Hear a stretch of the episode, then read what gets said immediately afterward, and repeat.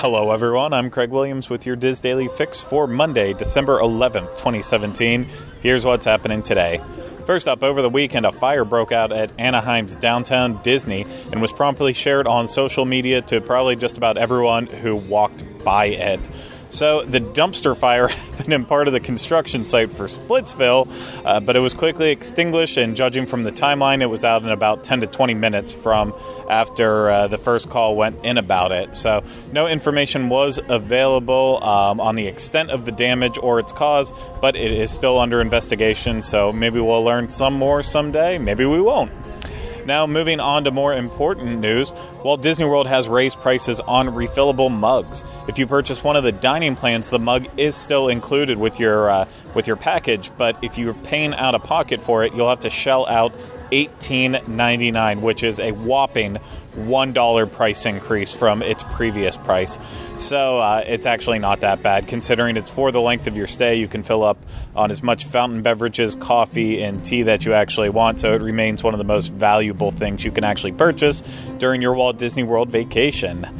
Now, back on Friday, Disney released more details on the Disney Skyliner gondola system as part of the 12 Days of Christmas series. So, the new details cover the design of the stations, which will vary by location. Epcot's will be inspired by the park's nearby European pavilions and covered with metal and glass canopies, hand painted murals, and ornamental steel structures that convey an Art Nouveau style.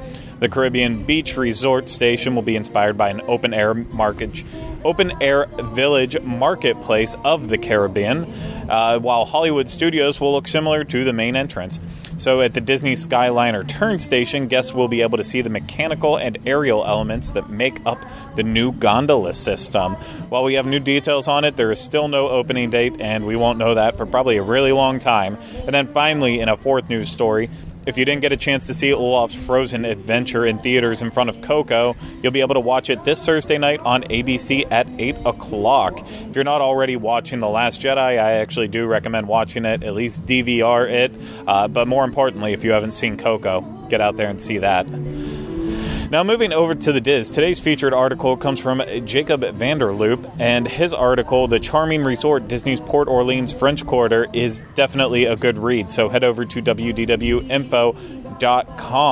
Also, we do have a Disneyland featured article, and this one's from Haley Lynn, and it's entitled Disneyland as a Single Rider, which is really good information out there if you've ever wondered what it's like to go to Disneyland as a single rider. So, for that article and many others, of course, head over to wdwinfo.com.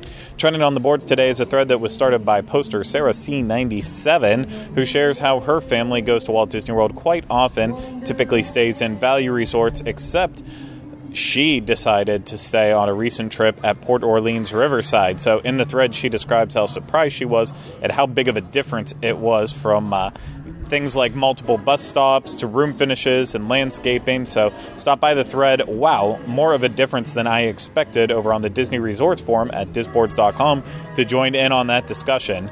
Uh, it, it is Monday, so I don't believe there Oh, no, it's the Disneyland edition of the DIS Unplugged, and I apologize. I did not write down what's happening on the Disneyland edition today.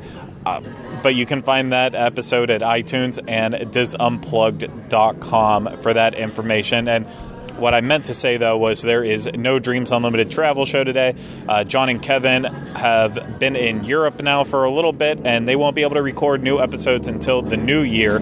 So you'll see that show coming back then. Now let's wrap things up with the weather. Out in Anaheim today and tomorrow, expect sunny skies with a high of 85 and a low both days in the upper 40s. Whoa. Here in Orlando, uh, we have another day of sun today with a high of 64 and a low of 45 degrees before warming up tomorrow to uh, 73 degrees, but you'll see cloudy skies all day with a low of 42. Now, for links to everything discussed in today's DIS Daily Fix, please visit the Daily Fix main page at wdwinfo.com slash dailyfix. That's going to do it for me today. We'll be back with you tomorrow for the next installment of the DIS Daily Fix. Have a great day, everyone.